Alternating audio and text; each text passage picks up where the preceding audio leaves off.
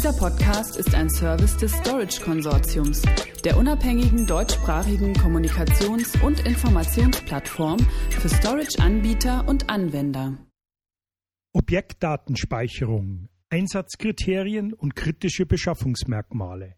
Auf welche Randbedingungen und Leistungsfunktionen sollten Unternehmen bei der Evaluierung von Objektspeicherlösungen besonders achten?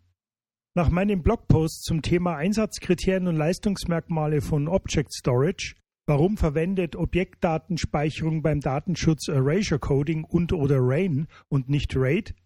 möchte ich im dritten und letzten Teil dieser Blogpost-Serie auf einige kritische Beschaffungsmerkmale hinweisen, die Anwender bei der Evaluierung von Objektspeicherlösungen beachten sollten.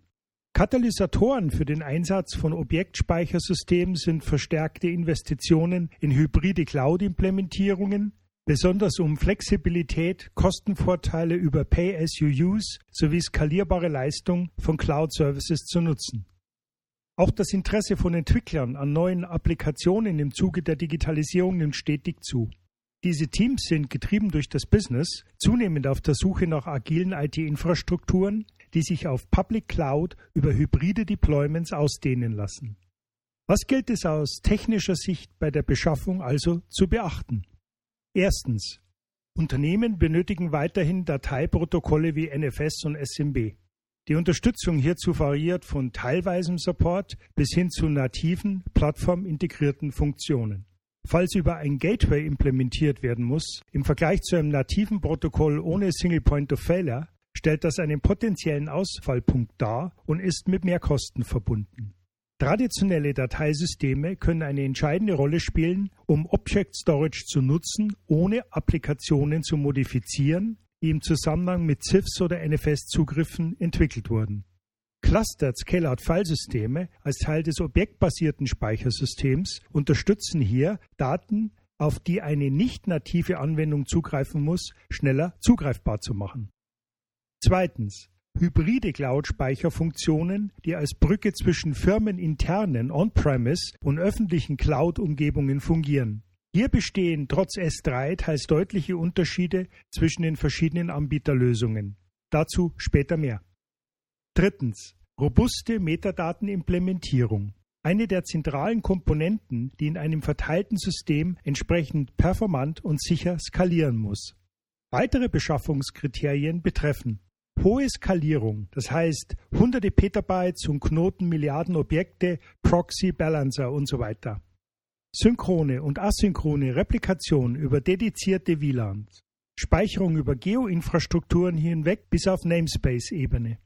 Selbstoptimierendes, also Self-Healing, Systemumgebungen mit Encryption, Deduplizierung und Kompression auf Namespace-Ebene. Integrierte HSM-Funktionalität, NFS, S3, LTFS, Tape. Optional als virtuelles System verfügbar. WLAN und IPv6 Unterstützung. Weitere kritische Punkte, die zudem aus Praxissicht bei der Implementierung von Object Storage beachtet werden sollten. Erstens. Objektspeicher verlangt nach Spezialisten im Webumfeld, die speicherspezifische Thematiken hinreichend gut verstehen, also zum Beispiel DNS, HTTP, Squid, Load Balancer, Cache Engines, Webserver und HTTP-Transaktionen. Zweitens. Komplexe Multilayer-Architekturen machen eine mögliche Fehleranalyse komplizierter. Drittens. Sicherheitsaspekte sind extrem wichtig, also auch das Wissen um Intrusion Detection, Zertifikatsmanagement etc. unabdingbar. Viertens. S3-Implementierungen. Amazon S3 ist kein offengelegtes Format. Jeder kann es im Prinzip implementieren. Zu beachten ist hier, dass manche Applikationen nur mit spezifischen Erweiterungen robust und fehlerfrei über die Zeit arbeiten. Beispiel Hadoop. Fünftens. Swift basiert auf der jeweiligen OpenStack-Implementierung. Manche Java-Libraries benötigen hierzu spezielle Swift-Implementierungen. Sechstens. HTTP ist nicht HTTP. URL-Hiding, HTTP-Traversals etc. sind Funktionen, die manche Lösungen nur teilweise wirklich voll unterstützen. Siebtens. Der Archivspeicher muss mit dem jeweiligen Objektspeichersystem vollständig kompatibel sein. Teilweise sind Zertifizierungen erforderlich. Ein Fazit. IT-Teams und Verantwortliche, die hochskalierbare, nach Möglichkeit selbstheilende und kostenoptimierte Speicherplattformen für sehr große Mengen an unstrukturierten Daten benötigen, kommen an Objektspeicherplattformen nicht vorbei.